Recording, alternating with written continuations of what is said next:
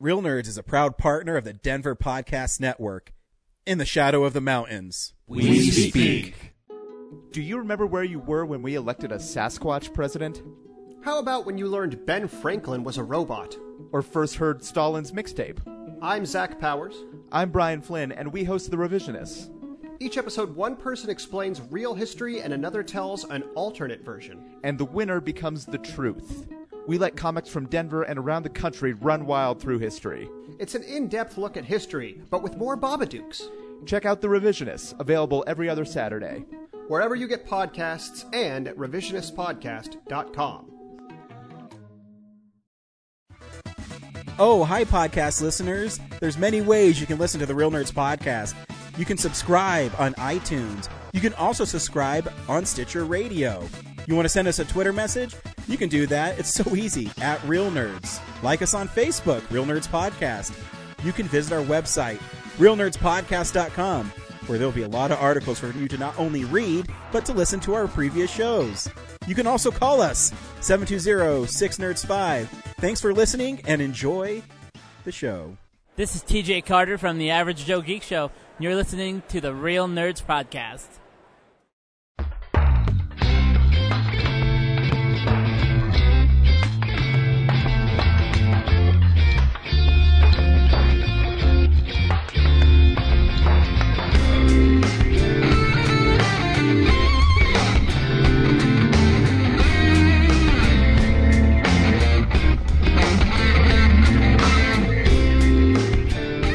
Welcome to Real Nerds Podcast, unofficially the official podcast of Denver Pop Culture Con 2019 and beyond. This is your host for this evening, Brad, and with me is Zach. This week we saw Creed 2, the sequel to Creed.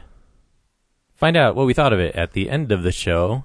And before that, uh, happy Thanksgiving. Yeah. Thanksgiving. Um, happy Black Friday.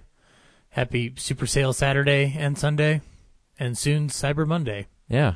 Unfortunately, we don't have um, Ryan and James. I forgot their names already because they're constantly they're slowly fading away from the show. Mm. Um, yeah. We'll have to go on a rescue mission to save them.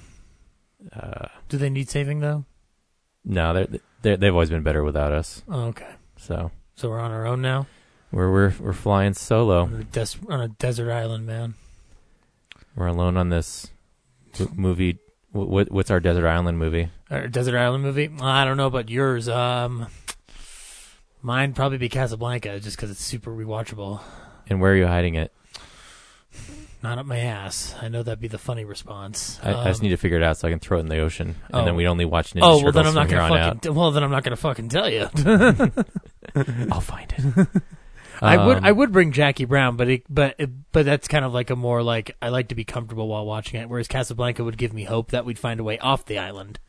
Um, yeah, I think it'd be s- really hot all the time. Mhm. So if, if Casablanca's a movie you feel like you can sweat in, um, or like deal with a sunburn, Mm-hmm. um, maybe I'll bring Castaway.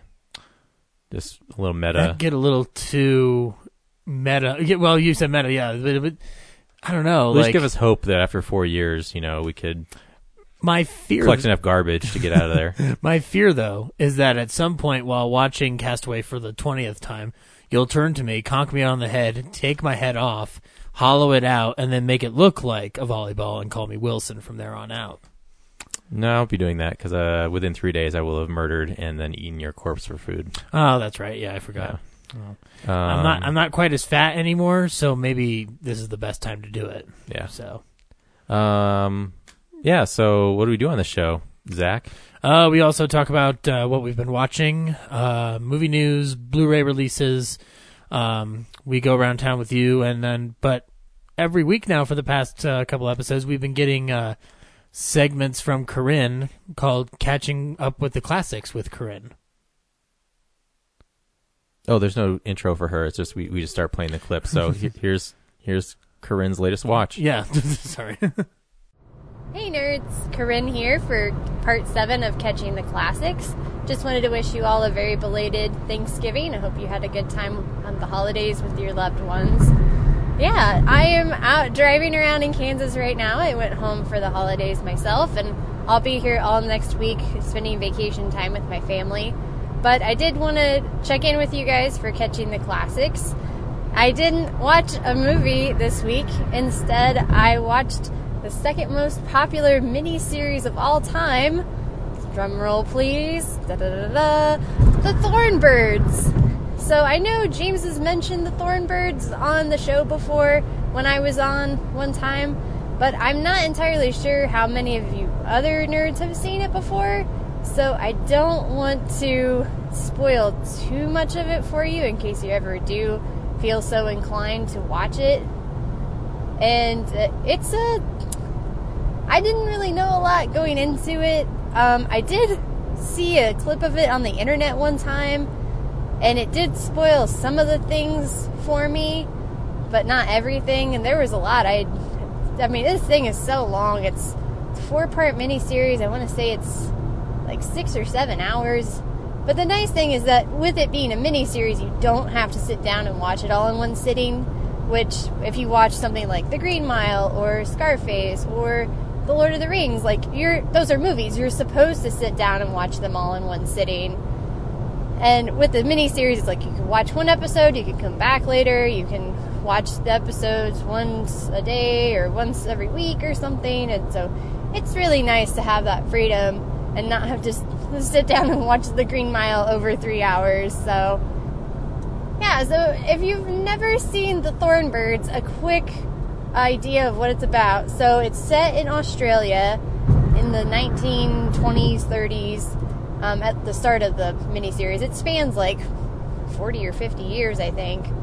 And this family, um, this rich, rich lady befriends her priest and her brother's family comes to live with her on her very large sheep ranch and she when she dies she's going to give it to them presumably but then there's this whole drama llama for your mama that co- goes down and uh yeah i don't want to say too much more than that. There is a love story involving the priest and it's really weird to talk about that, but it happens.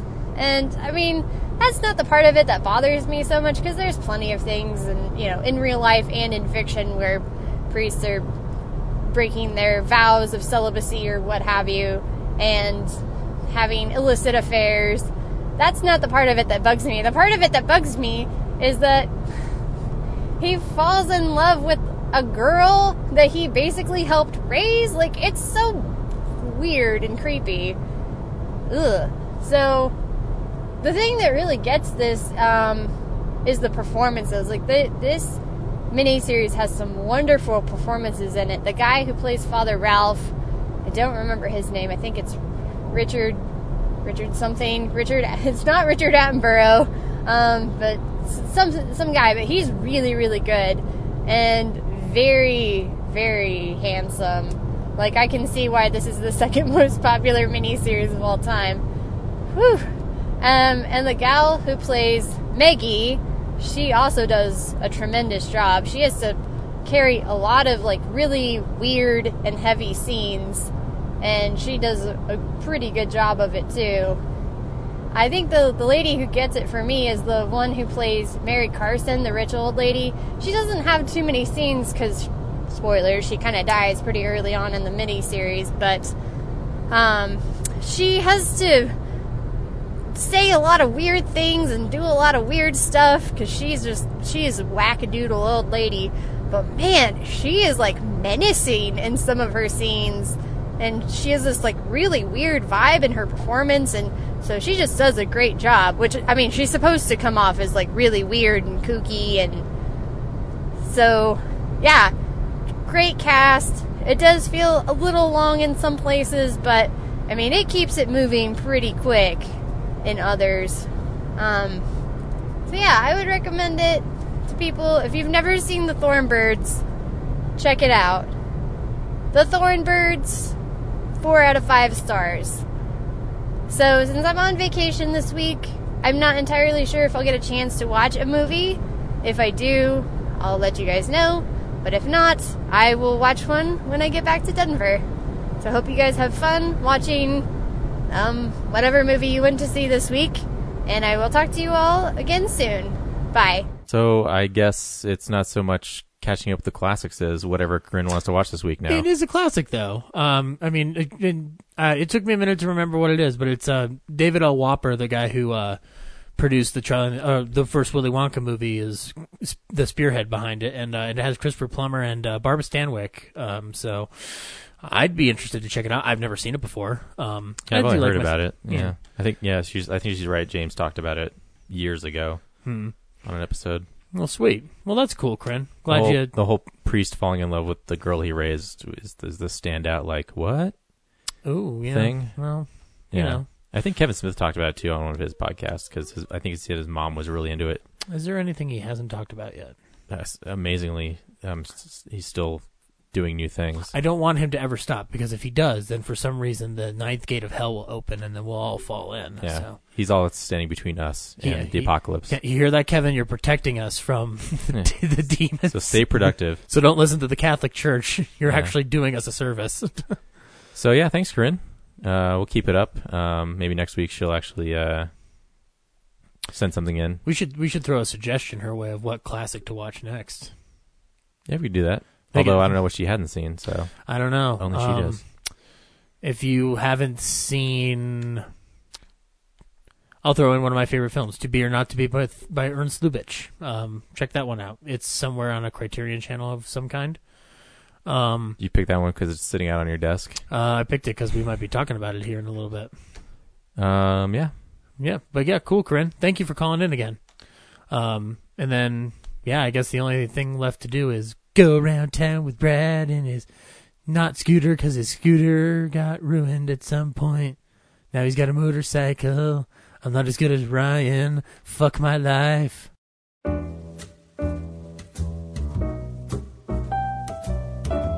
Hey, film buddies, follow me around Denver.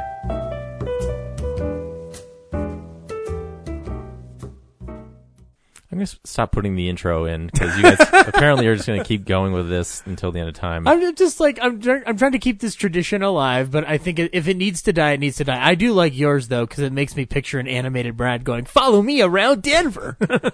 Um, I should change that up too. Everything's old and should be replaced. Uh, so this uh this week at the Esquire midnight screening is Demolition Man, December first and November thirtieth. I don't know why I did this backwards, but uh, yeah. So definitely going to that one. Uh, can we bring some Taco Bell into the screening? Sneak it in. I don't know. Maybe we should try that. Ooh. And then leave the wrappers on the ground. And I then, I know that management will be angry, but I think they'll understand. Like it's yeah, they'll, movie tie-in. they'll have to be like, son of a. Well, they got a point. We should get 20, uh, 24 pack of the uh, taco pack and just hand it out to everyone in line. That will really piss them off. Yeah. Um, a bunch of shredded cheese on their floors. Damn it, egg. And the other thing, uh, it's the most important thing this week, is Open Screen Night is on Tuesday, November 27th. Fare thee well, open screen. The final, night. final Open Screen Night. Um, Gone too soon, but never. we're gonna play them all. Play them play all. it hard. We're gonna play it, Sam. Yep. Okay, cool. One last Your time. name's not Sam though; it's Brad. It's not.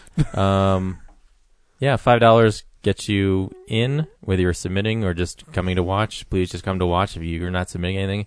Um, it's a good time. You know, watch the funeral that we have planned for this event. If it turns out that this is the most highly attended OSN of all time, I will like literally shit my pants with delight.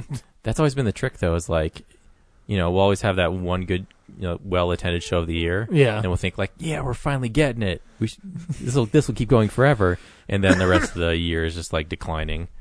if someone comes up to you after the show and goes, "You guys should just just go ahead and keep it going," everybody seems to like coming. Like, no, no, no, you're not tricking me again. I know who you are. You're actually Satan. Try to pull off their mask, and then they get angry at you.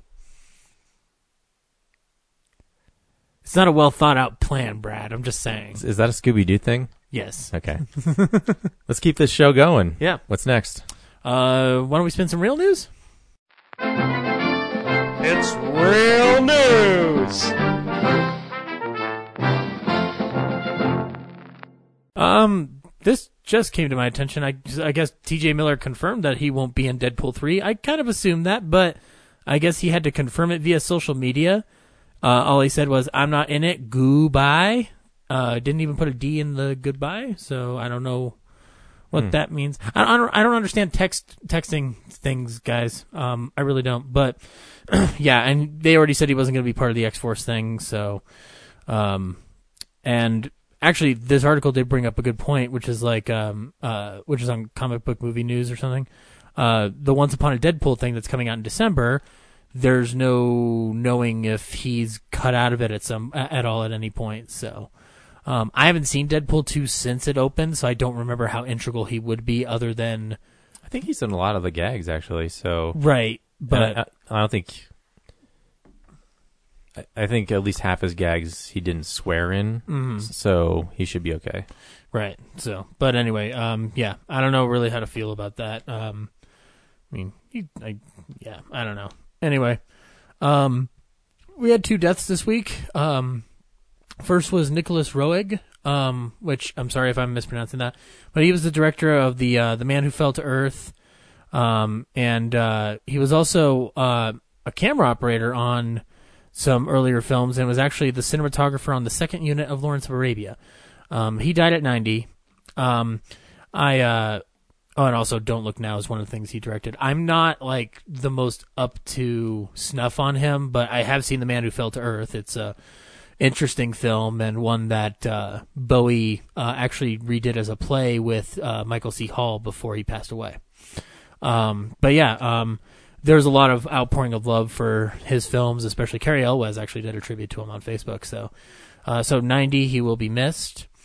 Um, the more prominent death, though, honestly, is uh, a frequent talking point of this show for some reason is Ricky Jay, uh, famed uh, magician, passed we, away. Talked about him on the show. Before? Yeah, we have. I, I thought you'd say this. We talked to a lot of we've talked to a lot about him on uh, Film Explosion episodes. Uh, specifically, whenever James picks a movie, somehow Ricky Jay's in it.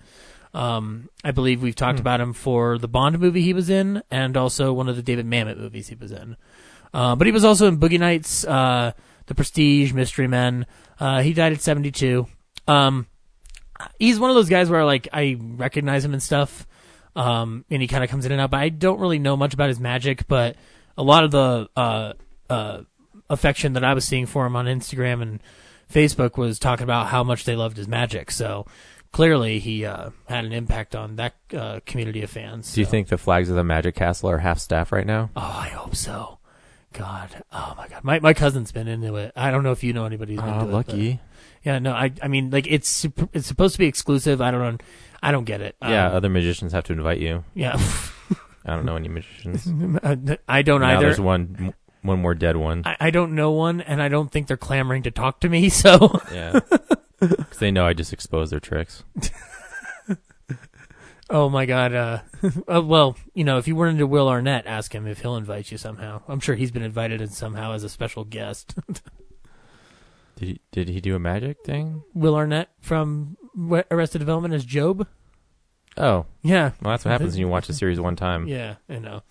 Uh, it's a great series. I haven't watched the new season though, so that will tell you how interested I am at this point on it. Um, we got some Aquaman news. Um, first off, the uh, ticket sales for it, like early ticket sales, are actually surpassing Venom. So, um, I. I don't know how I was gonna feel about that film succeeding or failing or whatnot. I just kind of was like, "Oh, it's coming out. Cool. We'll see how it happens." Um, but I've said before, and I'll say it again. I like James Wan, so I'm down to see this movie. Uh, the other uh, piece of news in it, and you will probably know more about this than I do. Uh, Julie Andrews is in the movie, voicing a character named uh, Karathen. Um, I don't know anything about Aquaman lore. I don't know if you do, but you're the DC guy, so So Julie Andrews is an Aquaman and not Mary Poppins reboot. yes. And they are opening very close to each other, if not on the same weekend. I think it's the same weekend. That's interesting. So Julie Andrews is what getting revenge because this seems like dumb revenge. It's gonna be weird. Like that's her, her excuse is I couldn't do the Mary Poppins because of my schedule because I was committed to Aquaman, and yet they're appearing on the same day. Yeah, I don't know. That's that's interesting coincidence. Well- but this year is fraught with co- coincidence, uh, coincidences. Yeah. Um, but yeah, no, she's Karathen, who's like the most powerful being on Earth. I don't know her story in the uh, Aquaman lore and whatnot. I mean, either. I know Aquaman talks to fish and says, "Yeah," or "My man." Um, I want to go up to everybody at the Aquaman screening that I go to and go, "My man, my man, my man," until they throw me out of the theater. Woohoo! yeah, dressed like a bat. I dig it. I dig it. I I dig dig it. Would you like more popcorn? I dig it. Every five minutes in the film, you're just like turn to the person next to you. I, dig, it. Uh, my man. Redheads, gotta love them. Oh God, yeah. Like what? What's that have to do with anything? That's all me, bro. yeah, woo. um, but so yeah, no. I mean, Julie Andrews has actually said honestly that she wasn't interested in being in Mary Poppins 2, I guess, because this is Emily's movie, so a cameo would be distracting. Um, early buzz on that film though is that it's amazing and that it has Oscar potential, which I know the Oscars don't necessarily matter, but uh, pretty interesting to think that it could be in the same place as the first one was. Um, to segue that into Disney mo- news, uh, we got a trailer for the Lion King remake uh, by Jon Favreau. Um, I mean, what did you think? Um, it's a teaser. Yeah, so well, it's a teaser. Yeah, let you know it's there, and it, it accomplished that. Yeah, It's very literal, hmm except for one shot with the paw print yeah, isn't in the original Lion King trailer, but it's that's that. Yeah, it's fine. yeah. I, there's nothing I can judge it on really.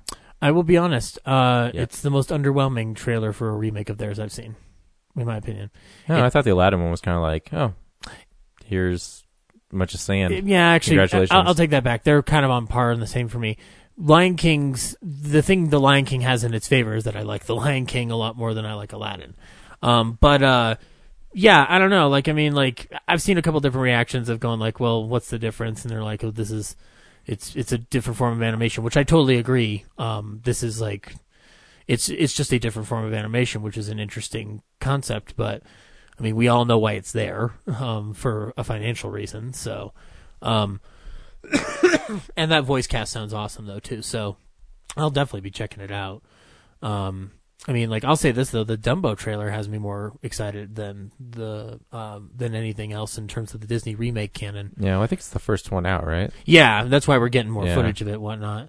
Because I I'd like to see how they get around certain things from the original Dumbo. Also, Dumbo's more interesting because the story in the original cartoon is so shallow. Well, yeah, because it's based on a very small picture book. So. Yeah, it's, it's going to be like what we're going to be looking for is like what they added to you know Right. pad it out some more. Whereas the Lion King and Aladdin pretty had pretty fleshed out. I'm not a fan of the screenwriter they got for Dumbo. Um, I mean, sorry if anybody is. I just don't really like him.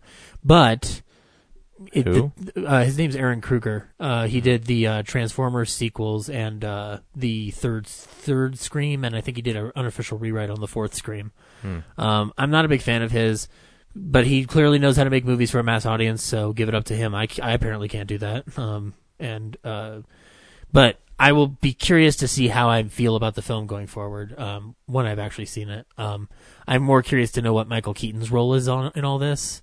Um, I think he's a P.T. Barnum. yeah, I like that he. I, I, I'm, I'm figuring he's the villain, and so if that's the case, I like seeing him be flashy. So Yeah, I bet he's a like a villain you'll like to hate. mm. Where you know initially you'll be you'll be drawn in by his charisma. and then boo hiss, And then- hiss boo. As you go along, you'll kind of like uh, the Vulture. Like Yeah. I, th- I think he'll probably have that turn. Yeah, the boo boo hiss hiss.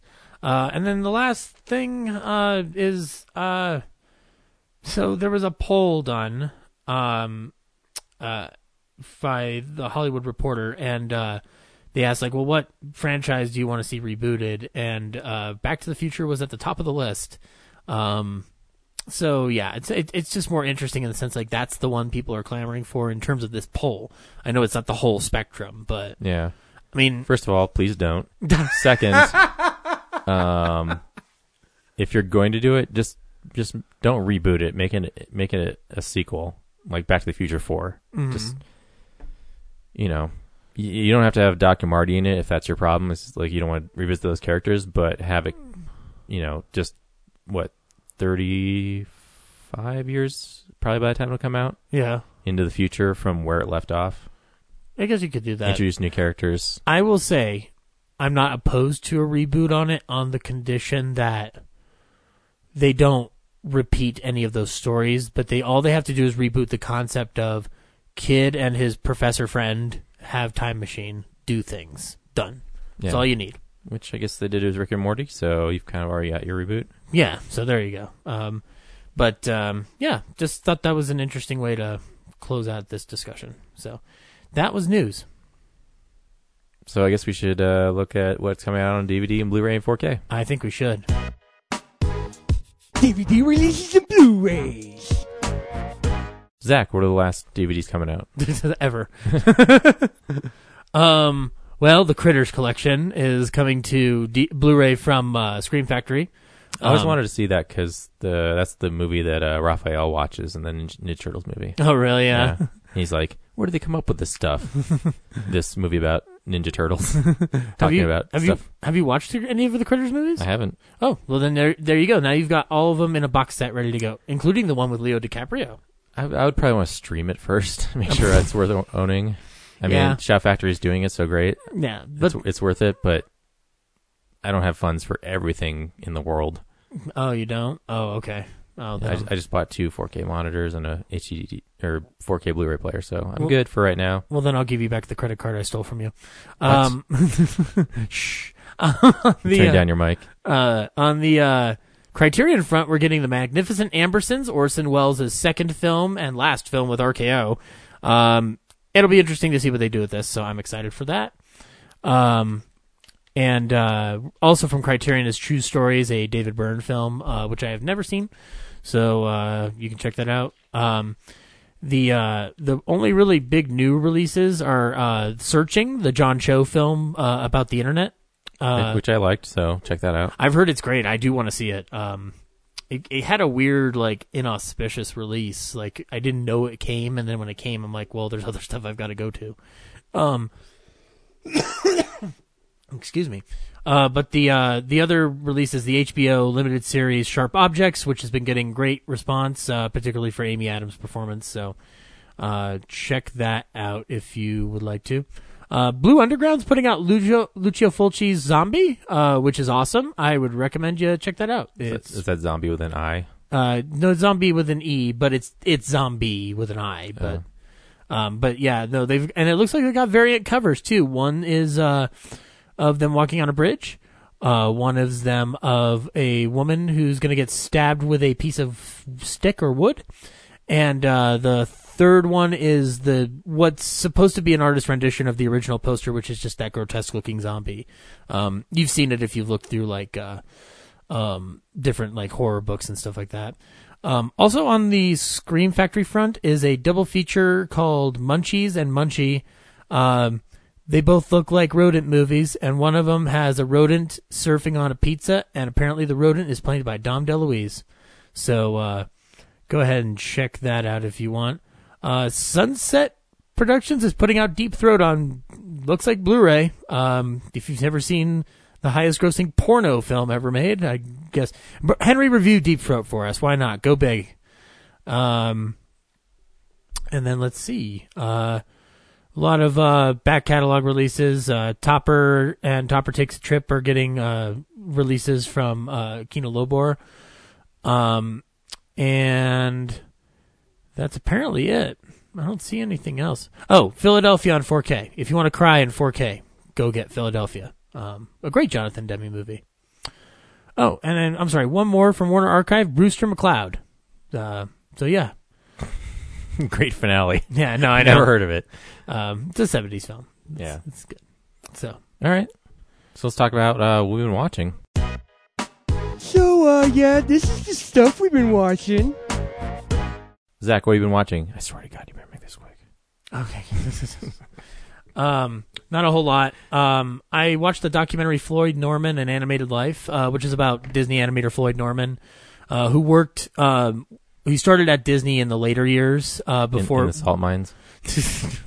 everybody work. Ah, everybody work. Um, but it, he worked with Disney, at, like at Disney, at Disney's behest, like or like it, under Disney's tutelage just before he passed away. He was one of the main animators on Mowgli and the Jungle Book. Um, and then he had an interesting life um, going forward. He's actually been fired and rehired by Disney several times. Um, and at one point they forced him to retire, um, which was a big thing because uh, other people around him who were the similar age were being kept around. Um, and Disney apparently was not happy when he put out a book that talked about ageism and uh, how Disney handles it, and they requested Dis- Disney requested that he remove that from his book. Um, I won't spoil what happens because I think you should watch it if you're a fan of Disney animation and just filmmakers in general or um, anybody who's got a creative passion. Um, his story is very interesting.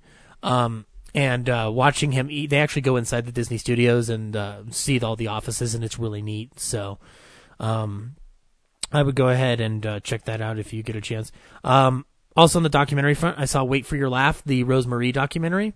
Um, it's beautiful. It's a fucking beautiful tribute to Rose Marie. Um, the, I mean, like it's tragic in a sense that the she, I mean, she got to see it was screened for people and then do Q and A's right before she died, but the main release comes later. But the whole, because the whole impetus of the film is about how Rose Marie wants to keep working, but by the time you get to the like to the current day period, no one's wanting to hire her. Um, and she she's been working since such a young age that it's embedded in her to work. Um, the story about her husband is t- tragic and heartbreaking. I did not know about it. Um, uh, the things I knew about her are actually within the first 20, 30 minutes of the documentary where she's this big radio star. She, uh, works under the mob, you know, like I knew she, um, had, um, worked for the Flamingo in the first weeks with Bugsy Siegel. And I, but I also knew that she was, um, like she was protected by the mob for a big majority of her career because Capone liked seeing her on stage, and her father was a, a low level hitman or like just one of those guys who'd like rough you up essentially. Um, but she, he was also controlling over her life and career. Um, the stuff about the Dick Van Dyke show is actually pretty interesting because it's interesting to hear her perspective on what she felt in regards to Mary Tyler Moore. Um, and I'm sure if Ryan were watching it, he'd like not take Rose Marie's side. But I mean, who I don't know. Maybe Ryan will surprise me on that. Um, but also hearing about how she and Morey Amsterdam were like contributing like as writers unofficially or even officially to that show is amazing. Um, and listening to Dick Van Dyke talk, um, I kind of want a documentary on Dick Van Dyke alone. You know, that'd be great. Um, but yeah, wait for your laugh. It's on Prime. I would check it out. It's pretty fucking great. Um, uh, so I was supposed to see the Ballad of Buster Scruggs at the Chez Artistes Theater, but I'm gonna tell y'all what happened. I got to the theater with my dad because again, it's a Netflix release. They want you to watch it on their platform. I want to see it in the theater. Ted Sarandos will get my hit play when I've seen it on a big screen. So we go in the theater, we get our ticket, we sit down, and then all of a sudden, uh, you hear like kind of a click and and power goes out all across the lobby in all the theaters and all in, around the entire com- complex. And if you've never been to the Chez Artistes, it's like a, a, a hole in the wall mall kind of district thing. It's like, a strip mall movie theater. Yeah, it's pretty much. So the whole power goes out. Um, uh, the managers are searching around for stuff, and I didn't know how to react at first. Um, because I actually like started like looking around and like seeing. And my first thought is like, well, when are they going to get it back up? But then my anxiety kicked in because I don't like being in theaters where things are not going right. Um, so I actually told my dad I was like, I'm going outside to like hit take a hit off my vape or have a cigarette or something, and he's like, okay. And then we um, uh because like that made me nervous. And I'm trying to quit smoking, so like it's making me nervous. So finally, he just came out and said like they gave us te- they gave us passes. We're going home, and it's good that we did because the snow was hitting so damn hard and the winds were going at 40 to 50 miles an hour that it would have been a bitch to get home anyway. Um, and it sucks because my dad and I love Coen Brothers movies. Um, he he loves Oh Brother Art Thou. It's his favorite film of all time, and he's taken me to the Coen Brothers movies in the theaters since The Lady Killers. Um, I think we've only missed two of them, and uh, so this was kind of disappointing. But I think we're gonna try to go again tomorrow with those passes. So, but the whole time uh, on the ride home, though, and I texted you this, but I was thinking like we were going to see a Netflix movie in the theater, and then somehow it gave us the option to go see it at home instead by forcing our hand. I wouldn't be surprised if Ted Sarandos, operator, uh, what's his name? Ted Sarandos. We texted Chris Sarandos. Uh, no, yeah, I think I did, but I found out it's Ted Sarandos later Ah. on. So I've been saying Chris Sarandos on the show for a while, so bear with me. But anyway, Ted Sarandos, guy who runs Netflix, is always watching you with a satellite. Not only that, and doesn't want you to see a movie in a theater. He wants you to see a movie in your house, like a couch potato asshole. Um, or not asshole, whatever. But Ted Sarandos, head of Netflix, doesn't want you to see a movie in a theater. I think he has a Geostorm machine. I think he has whatever is in that Gerard Butler movie I haven't seen yet. You went such a long way for that joke. I know it's I know, but like again, I think he's controlling the weather. I think he saw my posts on Instagram. I shouldn't have posted to Instagram. That was my problem. He doesn't care about the five o'clock screening of people, or the three o'clock screening of people, or the one o'clock screening of people. He Or the seven about- o'clock. He cares about Zach at nine twenty-five. He says like, "Oh, I know you're going to be an asshole about this, and I'm going to make you see it on your laptop." I'm like, uh, it just it was frustrating. So, uh, yeah, And he's Uh, and he's waiting for you to go back so he can shut down the machine again. Because you still have like thirty more chances to see it. I've gone mad with power. he won't see any of the movies. He won't get to see Roma. I spent five million dollars on a weather machine just to fuck with Zach Eastman and the Coen brothers. Oh God, no. Cool. Maybe the Coen brothers and I will team up and stop him. Uh, but the last thing I did see was so um Brad and I went to Black Thursday, Friday, uh, Doorbuster Thursday, and I finally got a 4K TV. Um, I had worked hard at saving on it for a whole year, so I've got it. I got it and a 4K player. Um, I did not go for a 4K disc right away though. I went ahead and put in my criterion of to be or not to be uh, which had a 2K scan. Um, I just basically wanted to test different discs out um, and see what they looked like on the new player and the new TV. And I've never seen To Be or Not to Be look that great. Um, uh, if you don't know the movie, You it's, know it's not a 2K projection though, right? no, I know, but like, Okay. but it's still it's still doing something that the TV that I had before is not doing. Like, did you think that I would see the true projection? Uh, no, you you're like, you know, I got the story is I got this new 4K TV, and then I watched a regular ass Blu-ray on it. Right, but but Ryan and I have been talking about, or I've been talking about this, and he said on the show like it does improve the quality. So, uh, like it, it it's probably a little sharper. yeah. but So, but it still encoded it yeah. as an MP4. Or well, something. anyway, it looked better to me than it's ever looked before, especially on that smaller TV. Um, but yeah, to be or not to be is a uh, Also, can you imagine how many, uh, how much closer you would have gotten to that TV if you hadn't bought cigarettes all year? that's true. That's why I'm trying to quit. that's why I'm trying to quit. Anyway, continue. Uh, anyway, so Wait, stop again. now continue. Um, but yeah, to be or not to be is a film with it's Carole Lombard's last film, Jack Benny's, and it, I've s- talked about it before. Um, actually, surprisingly, I hadn't really thought about this um, in the past two years. I've rewatched it, but I haven't thought about it. That movie's more relevant now than it has any right to be uh, because of the content of the film. Um, it's uh, basically about a theater troupe that stops Nazis who uh, invade Poland and try to escape Poland, um, and it's uh, eerily relevant um, uh, throughout a big majority of it, more more than you'd think. Um, but uh, it's a great film.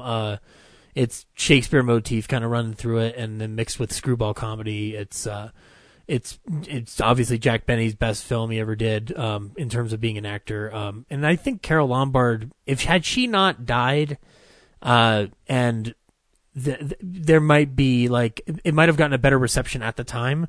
But watching the film, the issue is is that it comes out in 1942. It's directly addressing the problem of Nazis, whereas only other one one other film had done that in history prior to that, which was Confessions of a Nazi Spy from 1939. So this film was going to be a problem no matter what, regardless if it's released right after Pearl Harbor has happened. Like it was always kind of set up to be like clashing with the norms of society a little bit and like how do you present a problem like like this in a comedic way um so it was always kind of it's it's watching it i'm like no it, there's nothing you could have done to make this a bigger success that at the time it came out i think because ultimately it's all predicated on you laughing at something that's eerily relevant and eerily dangerous. So but then i also thought you know we have a movie like black klansman come out this year that's eerily relevant but you saw the film. It's it's got moments of humor in it that are damn funny. Um so but yeah um it looked great on uh, on that TV and I could notice some production design that I hadn't seen before. I didn't notice some of the um detail in the sets um it was a Korda production so it was well financed so but like you can see the where they're doing a play on the theater the stage and the, the design of it looks like it's impeccable like I'd never seen it look that good so but yeah, uh, to be or not to be. If you haven't ever seen it, check it out. Uh, and that's all I watched this week. Cool, Brad. What did you watch? Brad, sorry, Brad. What did you watch this week? So part of my reward for uh, being a Warner Brothers spy, um, not spy, um, inside Your, reviewer. your your confession of being a spy sounds suspiciously like being a spy. Yes, I, I'm trying to throw you off using reverse psychology.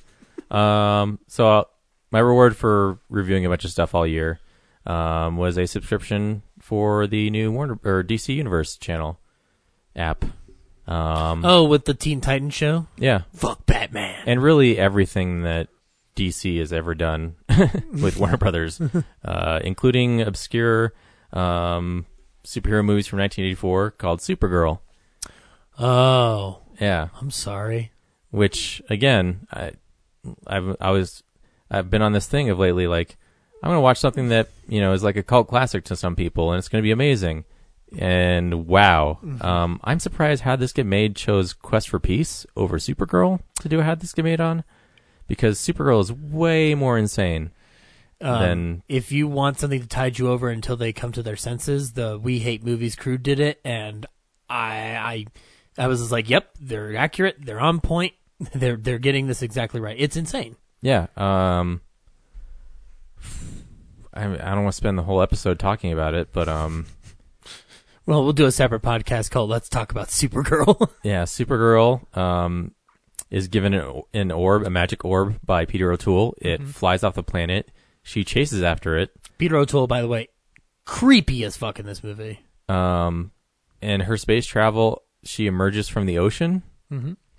of the Earth rather than flies through the cosmos.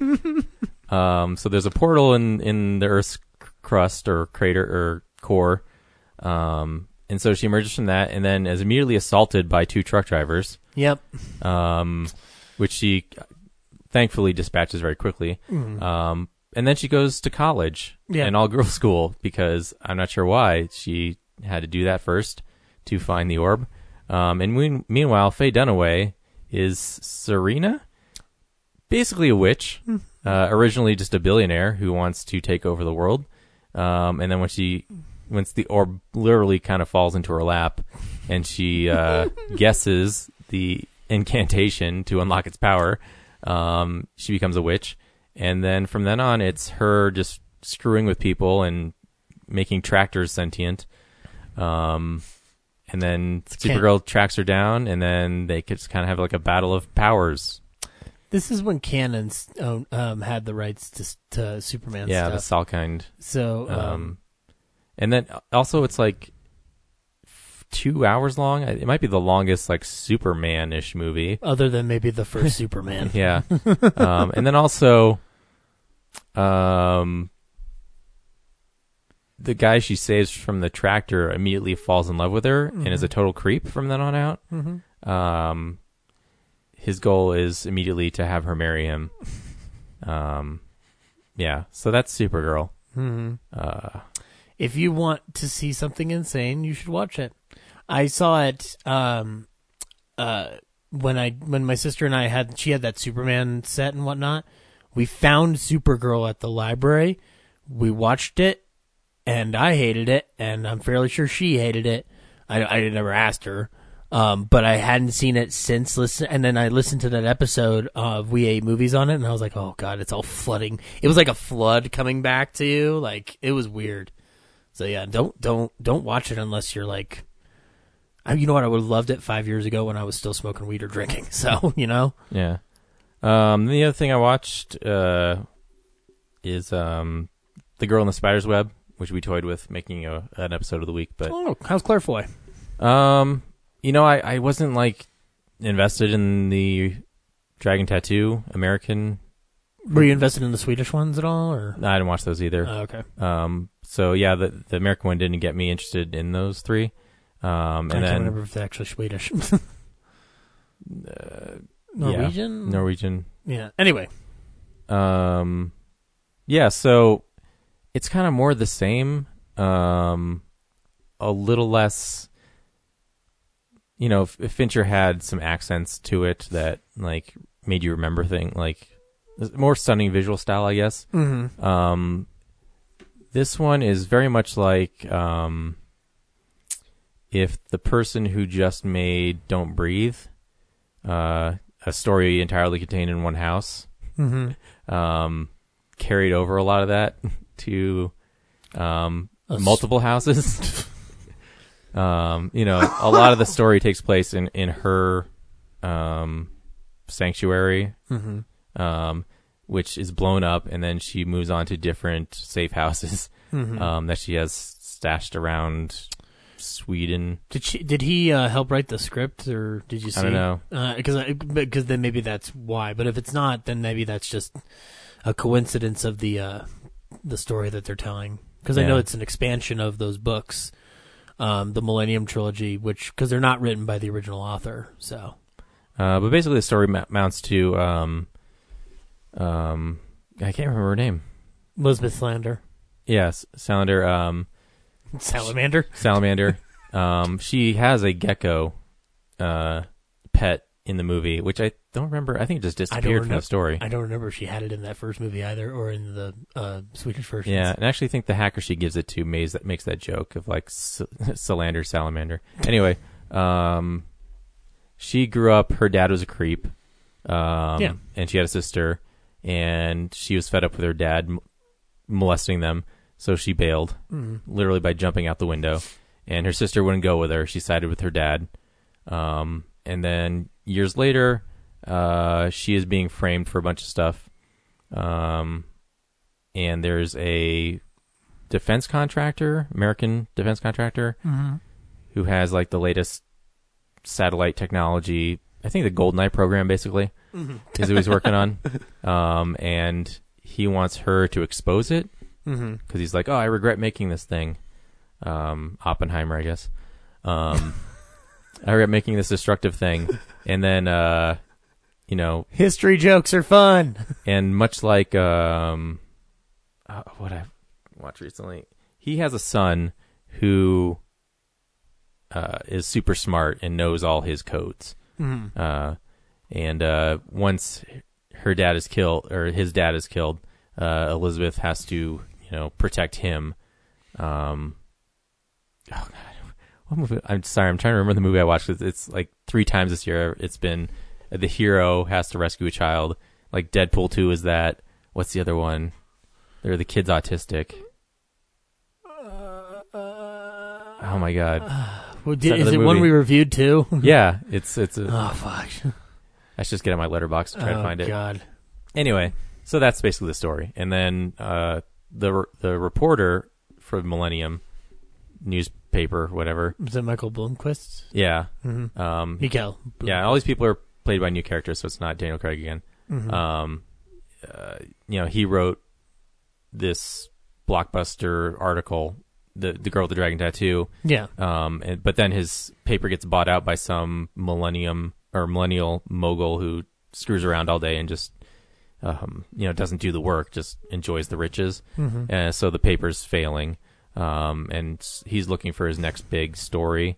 Um, and he, he's still consumed with Elizabeth, so he's you know helping her out and hoping that this leads to another thing. Mhm. Um, but then he realizes that he needs to stop doing that because it only brings trouble. Hmm. So yeah, uh, yeah, It's it's what it is. yeah. It's just it's kind of like a um, your typical tech thriller set in the snow. Um, It, it, good enough to warrant uh, a franchise. yeah, I don't know. It's it's It's where it certainly didn't get your. well, I'm thinking about like so there'd be one more, right? Um, and they've already had to change out the cast entirely and the director.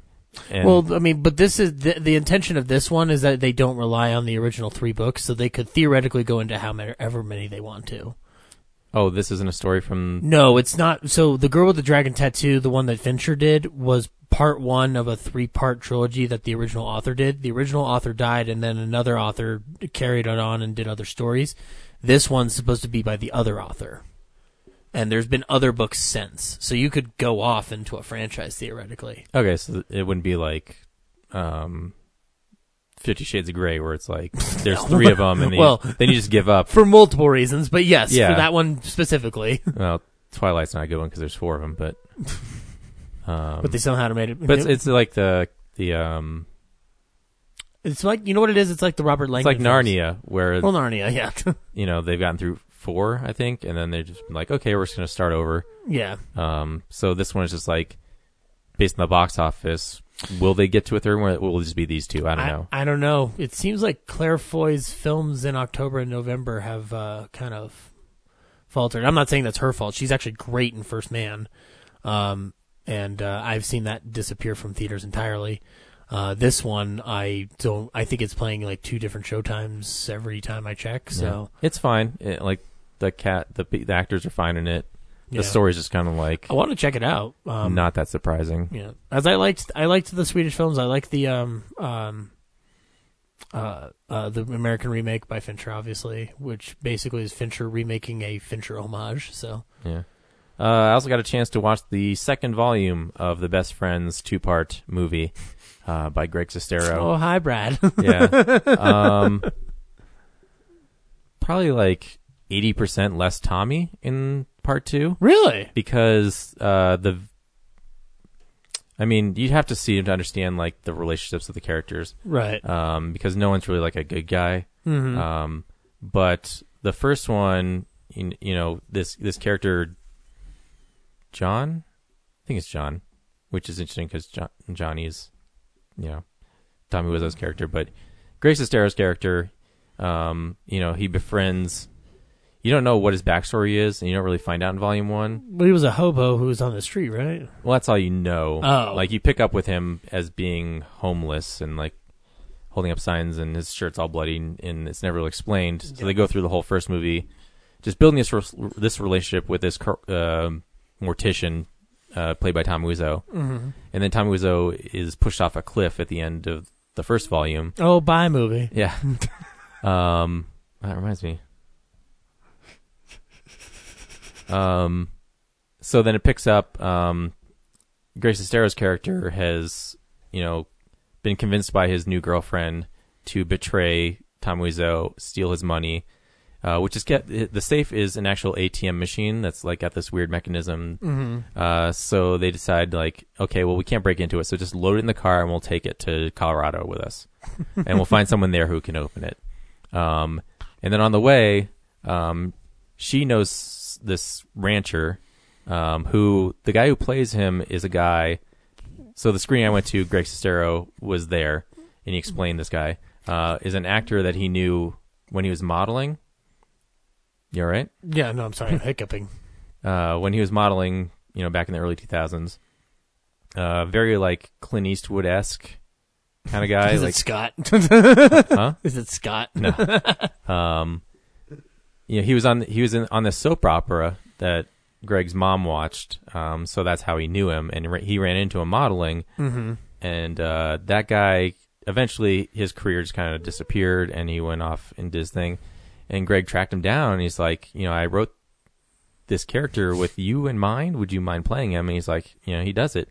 Um, and he's kind of like, it's it's acting, so I don't know if it's like really his personality or not. But he, it's kind of like the, um, like a more aggressive Tommy. Um, oh, really? yeah, so this guy be, kind of becomes like the villain of part two, um, and it, it usually it occasionally flashes back to Tommy Wiseau, who's in a like knight's helmet. Um, and he's got Greg chained up, and it's like it's very David Lynchian, or at least what I imagine David Lynch films to be. Uh, it's very surreal. Like, You should watch one and then compare the two. yeah, is this really happening or not? Is this uh, something that in Greg's head? Because this is not reality. uh, Tommy was warning him about like friendship and like getting too close to people and stuff. So anyway, that's where this one goes is like um, Greg dealing with people trying to double cross him, trying to get in the safe, and then Mhm. like this rancher guy is he who he says he is? Like, is is he actually helping or is he trying to double cross him?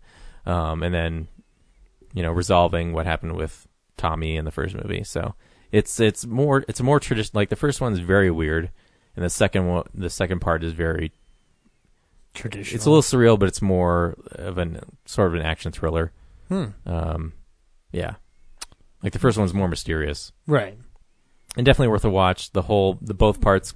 He said, you know, it, because Tommy is such a strong character and this rancher guy is such a strong character, You couldn't have them inter- like watching them together in one single setting, uh, it, felt off. Yeah. So that was the uh, impulse to split them into two, and it's I, I agree. Like if you tried to s- watch those two stories and even try to trim some of their stuff down to make them both fit, um, it would just be a mess. So it's good that they're kind of separated.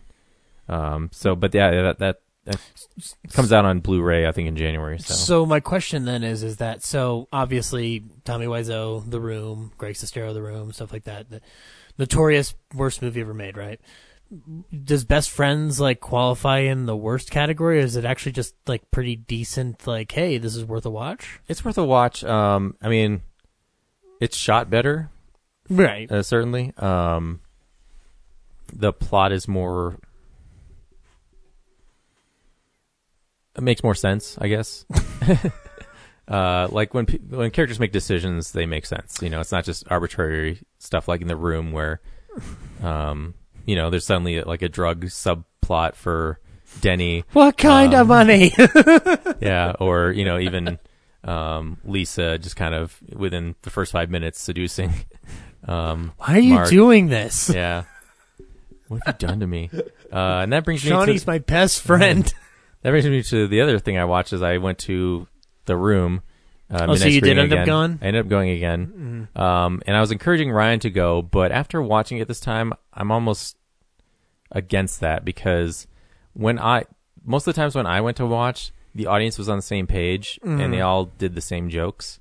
Now it's devolved into a lot of dudes trying to get all the attention, like the best joke in the room. Mm-hmm. So they're making up new shit that's not funny, and they're all competing with each other, and it's just, you know, and it, it the jokes usually are more degrading. Like there's a lot of body shaming jokes for Lisa, Mm-hmm. um, and um, I can't say that there weren't at the ones that I went to, but they were like there were a couple, but it's really like that's all the jokes now. yeah, it's like it- really if- out of hand. If that's dominating the situation, then I'm sorry, I would not want to go to the. That sucks that that's happening at the Esquire.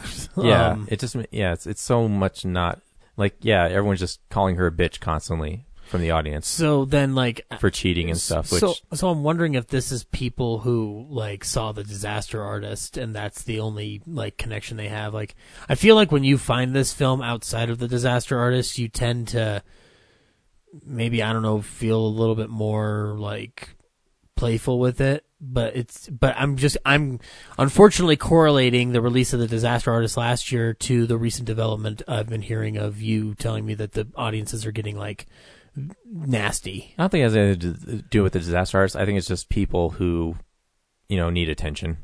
Right, and I'm not even saying that. I'm not saying the disaster artist has that connection. It's just like you know, like different people find different entry points into things, and so like this, this is something I hadn't heard of until you were telling me this as early as the film explosion at the beginning of this year. So, because you were talking about like the the time you went.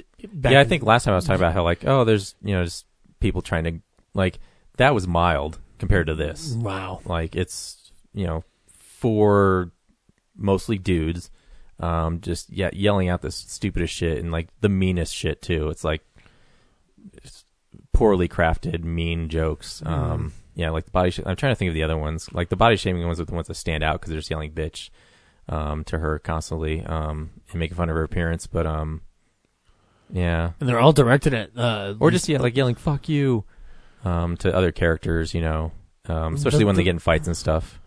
maybe I what I know it's like I liked it when it was just like park that car, park that car. Yeah, I know. Yeah. Yeah, They're where not doing- are we? Are they not doing those anymore? Or? They are, but they're like even mild. And actually, the surprising one was like oh high gun.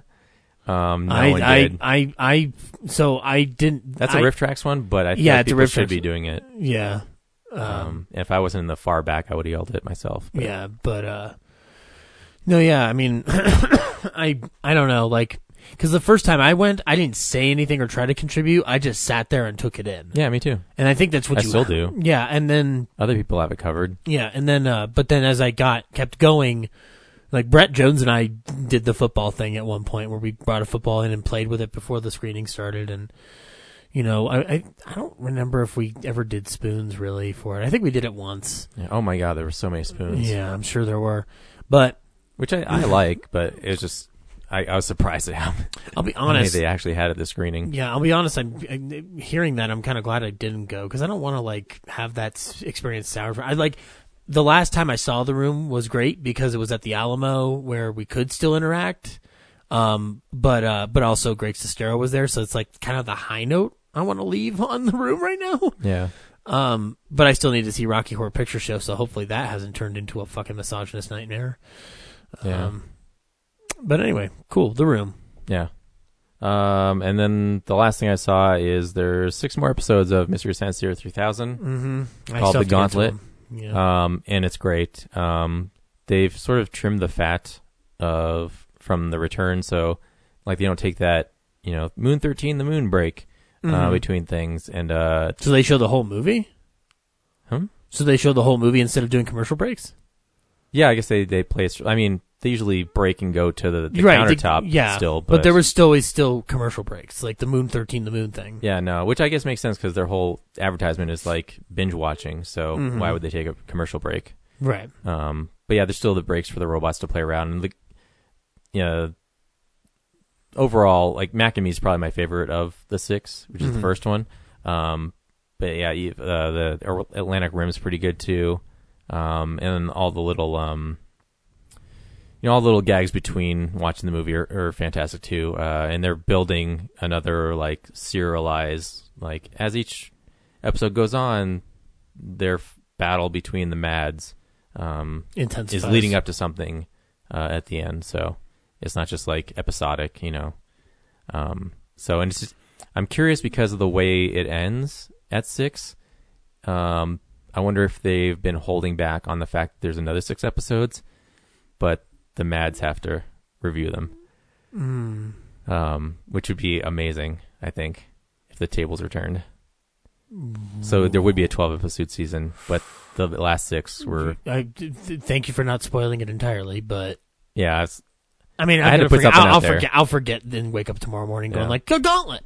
Um, well, that's cool. Yeah, Yeah. No, I just I don't know why, but I couldn't find time to squeeze it in with. yeah. Um, I mostly watch it in the and stuff. background, but I can't do it with that. I have to. I have to. I you have to watch that little silhouette on screen all the time. No, it's not that. It's like it's it's with anything I do. Like unless I've seen it before, like a couple times, I can't do background viewing anymore. I used to be able to do it like crazy, and now I can't do it. Like uh, when I do work or something like that, I'll put like I'll put a Mel Brooks movie on in the background because I know I can get invested in it whenever I'm bored. But then I can also focus on stuff. That reminds me, um, I did pop in The Godfather because I was like, I want to test the picture quality of this Blu-ray, Mhm. and next thing I know, I've finished the movie. um, So, what do you think? Best movie of all time? Not best movie of all time, but it's definitely it's amazing. It's so engaging for being also kind of just boring. well, yeah, it's because those characters are so well well. well I, I shouldn't say boring. It's like all the scenes are really mostly just talking. I mean, yeah, there's some gunplay. It's slow. and, and a, a car explosion. Yeah. Um, but that's very small compared to how many scenes are just characters talking to each other. Like it's an actor's dream, of course, just you know perform. but it's it's a uh, it's a reflective and thoughtful film about the gangster life as opposed to the the natural gangster uh, motivation would be like bang bang shoot 'em up like fast paced. The Scorsese would be the most modern example, Yeah. or even like if you go back to a Bogart movie. And what Coppola's film does is that it sits in it. Um, and there's like, long stretches of, of just B-roll of like uh, Mhm. ceremonies, like a parade after Michael gets married. Mhm. Uh, obviously, in the beginning, just the the wedding stuff uh, for his sister. Well, not as long as the wedding and the deer hunter. Um, But uh, but no, yeah. I mean, it's also a time when they're experimenting with stuff. I haven't seen part three in a while, so I don't know how it even remotely holds up uh, as its own film because I know it doesn't hold up compared to the first two. Yeah, I'd say it's visually different, but uh, Oh, I'm, yeah. I'm not like, oh, what an abomination! they never should have done this. That's not I actually where I sit. I actually love the final moments of um, Godfather Part Three, and I think it should be called The Death of Michael Corleone. It shouldn't be called Godfather Part Three. Should have just been called The Death of Michael Corleone. That would have been a great title for it. The story, um, I I remember the cousin thing was something I didn't like, but other than that, it was interesting because I like the notion of um, Michael and Kay having to reconcile their past. Um, that was always a fascinating draw for me to rewatch it. So So yeah, that's what I watched this week. Cool. Which brings us to our movie of the week, which is Creed 2. Mm-hmm. Zach, should people see Creed 2? Yeah, I, I think you should. Um, I uh, I'm I didn't get to see the first Creed in theaters, so it's been a Blu-ray watch for me. Um, I would love to see this and Creed, uh, Creed and this film back to back in a theater as a duology because I think they actually work uh, together really well as a double feature because they're both telling flip sides of a story um, that all centers around one event in Rocky Four, um, and uh, and parts of the different series going forward. But but Jordan's great, Stallone's great, but the fucking standout hands down is Dolph Lundgren. Who knew that fucker could act uh, as well as he does? Like, I know he's a good action star and whatnot, and we enjoy watching him and stuff, but. Jesus Christ! Like I'll I'll talk about it after the trailer, but uh, this film had me crying in the last 15 minutes, and I didn't stop till the credits rolled. So yes, please go check it out. Uh, yeah, I mean, the original Rocky movies were like that, where 2 was like like the next day, um, or the next hour even, um, and just rolled right off the first one. So I, I imagine this would be a great two-parter to watch. Um, and I hope it keeps going because um, while I feel like, unfortunately, yet again, uh, Adonis Creed story was the least interesting to me because it's so the story we've seen so many times before. Um, I was more interested in Drago and his son's story, which is touched on very little bit, like very a small bit of that is in the movie, and it's not explored to its full extent. But you you get what's going on, and then uh, Rocky's, I'm surprised wasn't resolved in the last one. Um, they just gave him cancer instead, um, and even we thought it was resolved in Rocky Balboa. Um, so it's it's cool they got. I'm amazed that they still find stuff for him to do after seven, because we should talk movies. about that part after the trailer Yeah, because it is Um, a spoiler. So yeah, I think it's good. It's a good watch. It's um, like I said, I'm more interested in the side characters than Creed, unfortunately. Um, but it, it's still a good movie, and uh, what they do with his family is good and interesting. So uh, I guess here's the trailer for Creed Two. We don't do what we love, then we wouldn't exist.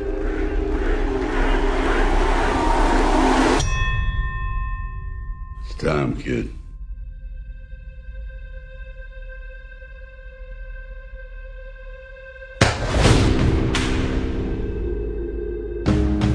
It's like nothing really matters to him right now, including me.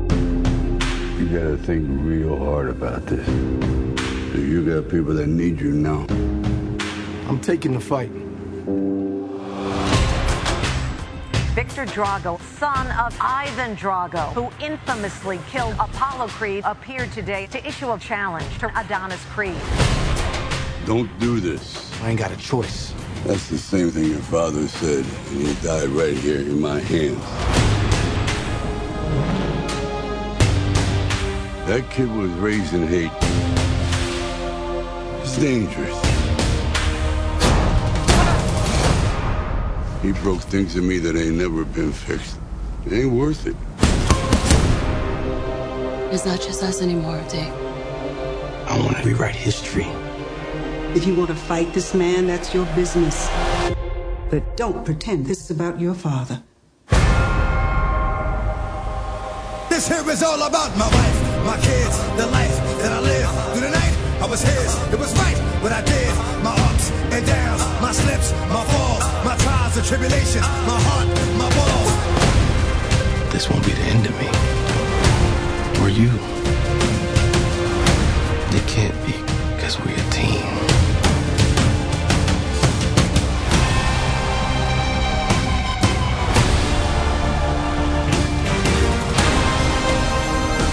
Now you know what you're fighting for.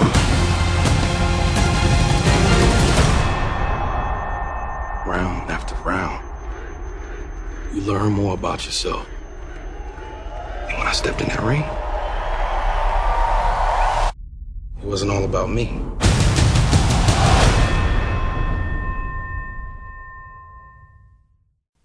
I, could see how you're not as interested in Creed. I, am kind of the. I'm definitely the opposite. I I enjoy that story of Creed, like from the first one onward. The, the idea of him trying to reconcile every aspect of his past. Um, there's th- there's something that Jordan does that I think is great, which he, he his he exudes a lot of confidence in his performances, um, but there's always a pain behind that. And with with the Creed films in particular, I think, and especially in this one, I think it's him trying to understand, or, or like I, I like that struggle with him where he's trying to understand, like, well, I thought I I thought I proved my worth, so why do not why do I not feel good? And uh, to to watch it unfold the way it does, especially with now he's got a kid, now he's put in that position. I know they're dramatic devices that are conveniently placed and whatnot, but you know what? The whole Rocky series has been conveniently placed things, Well, uh, in its own right. Not so necessarily. Like in '76, like Rocky losing, right people for a loop Well, for the first movie. outside of that, I'm talking more of just like, oh, this character has a baby, or this character, right? like you know, but this a- series, he started out by winning. Right. He won his fight out, and then uh, no, and he loses at the end of Creed. I thought he lost at the end of Creed, and then he, but then he goes on to win the title. That's the that's the whole impetus at the beginning of Creed Two, is that he lost the fight to McGregor, or the the the the, the guy who was going to prison, but then he came back, did a series of fights, and then won against um, the guy for the title. right. So at the end of the movie, he's the champion. At the end of uh, no, at the end of Creed, he lo- loses. Creed Two opens with him with them saying he lost the fight to the guy who was going to jail, but then he did a series of fights, and now he's up to this point. Um, it catches you up. No, I, I know how this one starts, Zach. Oh. I'm just I don't I haven't watched the first one in a while, but I remember leaving it thinking like, oh, well, that's what's different from the Rocky movies is he actually wins the first movie. No, it's I I no he loses it, but he he earns the right to call himself Creed because he fights a good fight. Yeah. So it's like Rocky. Yeah. Uh, that's not how I remember it at all, but all right. Um, Unless I'm wrong, but I- that's what I remember. Well, so. that's what informed my appreciation for this movie. Then, is I Mhm. thought he lost, Mhm. and then of course it's like, well, I, I thought he won, so I was like, well, what would make this movie different is that he would lose, which he does in the first twenty minutes or whatever. Right. Um, and then I was like, okay, well, he, if he loses in the beginning of the movie, he's going to win by the end. So immediately I'm like, okay, well, I know where his story's going. Mhm. The things I don't know is like the him deal. The interesting part of his story is him having um, a wife with hearing, or, uh, not uh, hearing loss, but uh, hearing deficiency. Uh, Mm. what what's it called? Deterioration. But eventually, sure, her hearing will go out completely, regardless of a hearing aid. Yeah. Um, and their their struggle is like they didn't expect to have a, a child so soon, and also her condition is hereditary, Mhm. so they're worried about their child getting it. And the cool, the weird, thing- the the interesting part is like they go full like as writers, they go ahead and like give them that issue. Right. Um, uh, really quickly to confirm, Con- uh, in the words of Max Kellerman, Conlan won the fight, but Creed won the night. Huh. Yep. All right. Well, I have to watch Creed again. Sorry. um, that just makes but- it that much less interesting because I'm like, oh, it's not even different from Rocky at all. Um, mm, it reinvigorates Rocky. It doesn't do anything to uh, change it. It, it. it ignites a fire that had been dim for a while. Um, yeah, like I said, uh, I guess I, I forgot that because I was focused on in the first Creed, Rocky being like not only he's got cancer, but he's dealing with fading him into obscurity. Like all Mhm. his friends and family around him are gone. Right. Um, and then this movie picks it back up where it's like, oh yeah, he has this kid. Yeah. Uh, from Rocky Balboa. Cancer's gone, but he still hasn't dealt with the kid yet. Yeah, and he didn't deal with his son while he had cancer. So by the end of this movie, we're led to assume that he, his son doesn't even know he dealt with cancer. Right, and and by the way, my um uh, Milo M- Milo Ventimiglia from uh, Rocky Balboa does return to play his son in one scene. Yeah. um, which honestly opens the door if they want to. emotionally distressing movie of the or scene of the movie. Oh yeah, well, one of them. I mean, I I actually like the scene where at the very end when he shows his um daughter to the like takes his daughter to the grave of Carl Weathers and like it, it kind of gives me a, a, a tearjerk and also seeing that uh, Drago and his son go back to just keep training to just keep fighting or something. Yeah, so at least that's the implication. Yeah, the third the third story point that we haven't discussed yet is while Creed has his own thing going on with his wife and his newborn, Mhm. and Rocky's dealing with reconnecting with his son. um, and struggling to just make a phone call. Um, uh, Ivan Drago is trying to impress um, the Russian government because at the end of Rocky Four, you kind of feel like, oh, he he has the respect. He he respects Rocky now. Like he beat me.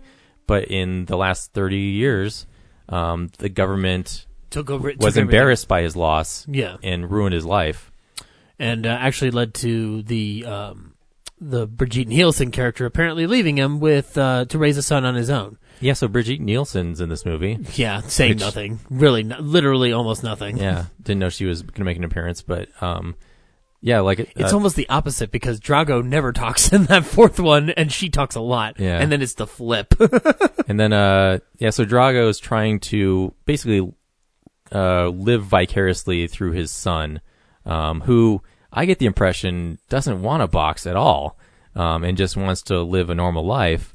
Um, I'm I, he's hard to read in the respect that I don't. Bec- it, I will say I think we do get enough of Drago and his son, but I do think we could have used one more scene that describes his motivation a little clearer. yeah, that's why I said earlier, like Yeah. they don't touch on this storyline enough in the movie. Right, which I think that this film actually does a good job of addressing that the nostalgia is a little flawed. Um, in in within regards of sprinkled dialogue here and there, I think one specifically by Tessa Thompson. Like, is it worth going through all this again and whatnot? Because it's like, yeah, this, I mean, this is kind of a remake of Rocky Four, guys. Um, but uh, um, but I what I appreciate about Drago's uh, story, there's a there's a scene in this film, and it's not the scene you'd think uh, would be the most impressive scene. Um, the scene where because the scene with him and Rocky is good, but it's not superb. What's great is after Brigitte Nielsen shows up to a uh, a Russian state fund dinner or whatever, um, Drago's son gets up and leaves. Drago follows after him, and Drago's son just going on and on about like she left us. How can she? How can you like stand here? How can you want to sit this? And Drago says something that's amazing, and it's very insightful into how Drago feels, which I think actually goes beyond Drago uh, wanting to live vicariously through his son. He said, "I lost, I lost, you won't." And then like it kind of ends it there, and it's like one of those like moments where there's very little dialogue being exchanged on Lundgren's end, but it's his it's his presence, it's his force. It's seeing a man who's gone through the film industry for the past 30 years, kind of being a joke, kind of like pushing out a lot of energy and force. And he's a very smart man. Like we know Lundgren's like a smart man behind the scenes. Yeah, he's got So- n- degree in nuclear physics or something. which he applied very aptly in Expendables 2 for some reason. Um, but, uh, uh, so, and watching this, like, and even the scene where he's with Rocky, where he's just like, you know what do they, they do with stray dogs, um, uh, in, in, in the Ukraine or something like that. It's, I can't remember the full discussion, but it's, you can feel the pain he's gone through, kind of like, it's almost like indicative of the pain of being the joke of the Rocky franchise to a degree, other than five. Um, in the respect of like Rocky Four is kind of the goofiest of them all in the respect of like how high concept the plot is. Um, and there's a robot in that movie. Thankfully, no robots in this film. Um, I would have flipped my shit if there was a robot in this film. I've been like, well, fuck this. I'm, I can't respect this. Um, no matter how great Stallone is. Um, but I think Lundgren, his, cause his, his story is just as important to the Creed buildup of mythology as Adonis Creed is to it, or even Rocky is to it, because Lundgren's character had lost everything by the end of Rocky Four. Whereas we, it's all about loss and regaining something you've lost. Like that's the that's the constant theme throughout this recent series of films, and I think Lundgren does a great job at um, exuding that without um, without kind of like becoming like it, it would have been easy to just like make this a walk in the park, say your lines and get out of here, but he actually delivers, and that's the most impressive part of it for me. Um, and also the final moment of the film or of the fight where out of all the people who would have thrown in the fucking towel, I did not expect it would be fucking Ivan Drago. Yeah. And it shocked me at first, and then I was like, no, that had to happen. I'm glad it happened. God damn it, this movie's pretty fucking good for a sequel. Yeah. Um, Because he realized like he was never going to impress those Russians. Well, not only that, also, but he's just like, look at what everything's done. Like, what? Look at what I've done. Look at what it's done to him. This has all been led up to my actions. So My I'm actions- stop. I, I'm stopping it now. I've just infected my son with Mhm. what happened to me, Yeah. rather than making him a champion. Yeah, exactly. And so he's just like, I'm, I'm done with this. And like, The best it- part is he's running with his son at the end, Mhm. rather than pushing him with a car. Yeah, yeah. Oh yeah, like I do not want to be trained by Dolph Lundgren because if I get like if I get into a jogging mode and he's just gonna run me over with a truck. Actually, Brad, that'll motivate me to run faster. Drive behind with your with your with your jeep while I'm trying to run and just keep accelerating. Like, come on, fat boy, move. Run, um, fat boy, run. Also, Tessa Thompson's character, I'm glad she got more to do in this film. Technically, I don't think it's much, but there's more. You know, the first fight, I was like, why isn't it like his his wife should come out and sing like his intro music? And then by the end of the movie, I was like, yes. Oh my god, that great was so ideas. fucking cool. Because I was, and It it's, like I was like, that makes sense. Like, Yeah. why wouldn't you have your wife like if she's like this brilliant new recording artist? I didn't even think of it from the perspective of uh, music. I'm like, just like, how do you like top that? Like, how do you top James Brown introducing Adonis Creed? It's like this is better than James Brown with Adon or with Apollo Creed. Yeah. Um, and um, I will say there's one part of this movie that's silly to me, but I still like it because it's another. It's a training montage, guys. It's it's a, it's a silly training montage. they go to the wasteland for washed up boxers, which that's a movie I want in and of itself, like with its own cast. Danny Trejo's the head of the school, like that's that's something I want. And And got like that- Creed coming in today. Get ready, boys. I liked that. Like, and you can always see different types of exercise in Rocky movies. And this one, I didn't realize, puts a strap to his head. It's got barbells on the bottom of it, and he's lifting it with his goddamn head. The neck muscles are trained.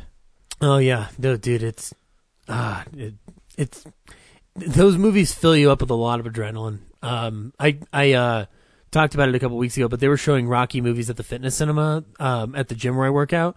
So it's a big room where you can watch movies.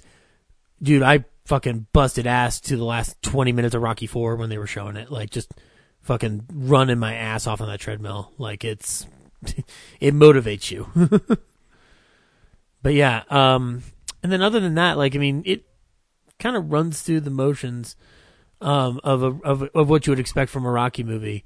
What's what I've always found amazing about this franchise is like it's not necessarily what's happening that's necessarily shocking. It's that the characters you love these characters so much that you wouldn't want to see the usual things happen to them in some respects. Like I don't, and I don't know if they clarified. Like, is his daughter definitely deaf? Like, oh yeah, she's got the uh, uh, uh, hearing aid in. Yeah. But- so like, but that's something where I'm like, oh, I don't want that to happen, but I know it's good that that happens because it it it upends any expectation I have where it's like, oh, good news, like the miracle baby, you know. Um, and when Michael B. Jordan brings that baby into the gym, I was just like, oh god, he's gonna use her as a sparring partner. Just my mind went into a silly direction because I was just like, oh god, I got. I did think that while he was, you know, hitting that punching bag, that his elbow might come back and hit the stroller. Oh, God. On accident, and that would be the that like the conflict in this movie. like then Tessa Thompson finds out, like, see, you've gone too far. You now. punched my baby. It's affecting our child. Yeah, uh, but it's probably good that didn't happen. Uh, and Phylicia Rashad um, is good as Creed's mom again. Um, I like that She scene. gets more to do. Yeah, and I like to. I love that scene where she's like, uh, well, well, the scene where she's talking to Tessa Thompson about like I've been through this before, but also like, um, you're a grown man, you're gonna do what you want, and don't make this about me, and don't make this certainly don't make this about your father. Um, that was really uh was good. So Yeah. So I'm curious. Is you know, I feel like everything wrapped up in this movie. So will there be a Creed three? Victor Drago and Adonis Creed become best friends, and then they recreate Rocky Three. That's what I want. Oh man. and then so who's gonna be um the villain in this one? Mr. T. Clubber Lang. Who's gonna be col- this Terry generation's Crews. Terry Lang? Crews. Terry Crews. Might be too old. Not that he's old, The like Rock. old, old, but like I don't know. The Rock. Who's like a punk? Oh, a punk? Yeah. Oh, um, you know, I don't know. Jason Statham. um, You're, you're thinking too old. I, I know. He's a young um, punk. Taron Egerton. Sure. All right. Channing Tatum. Channing Tatum would be fun to watch. oh my like god, Clubber yeah. Lang. Hell yeah. Bubber Dang. Channing Lang. Channing Lang. Yeah. Um. All right. Also, but there's um, I mean, I I wanted to mention that though, like I like that opening thing with Rocky. Th- this movie reminds you how much you love the character Rocky when they're talking about the proposal scene, and he says like, I I looked at the tiger and I turned to Adrian and I said, why don't why don't you uh I, would you mind too much if you got married to me? Which is a dumb way of saying all the things i felt in my heart which i was like i fucking love that line and i fucking love sylvester stallone no matter how many stupid things he can do in his life. Oh god there's no way i can hate that man no matter how many times he tries to make me do it cool All right. So next week, I guess we're going to see Ralph breaks the internet. yeah ralph ralph breaks the internet uh it should be fun um I mean, I like the first one as I've seen it for the first time this year. So, I already know how it's go- going to go. so do but I. we're going to save it for next week. Yeah, so did I. But So- hopefully, we'll have the other two in the room so that we can all talk about it. Yeah. So, Um, I know Ryan has already seen it, so okay. Hopefully he'll be here. Uh, so yeah, until next time. All right. Bye.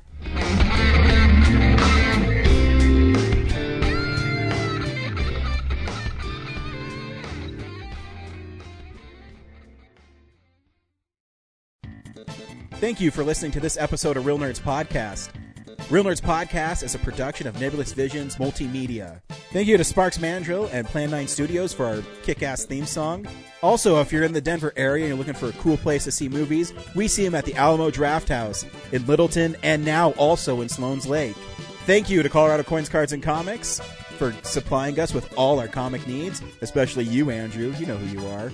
And a big shout out to James's mom. I'm giving you an electronic hug that you can feel through the airwaves. Thanks for listening and have a nice day.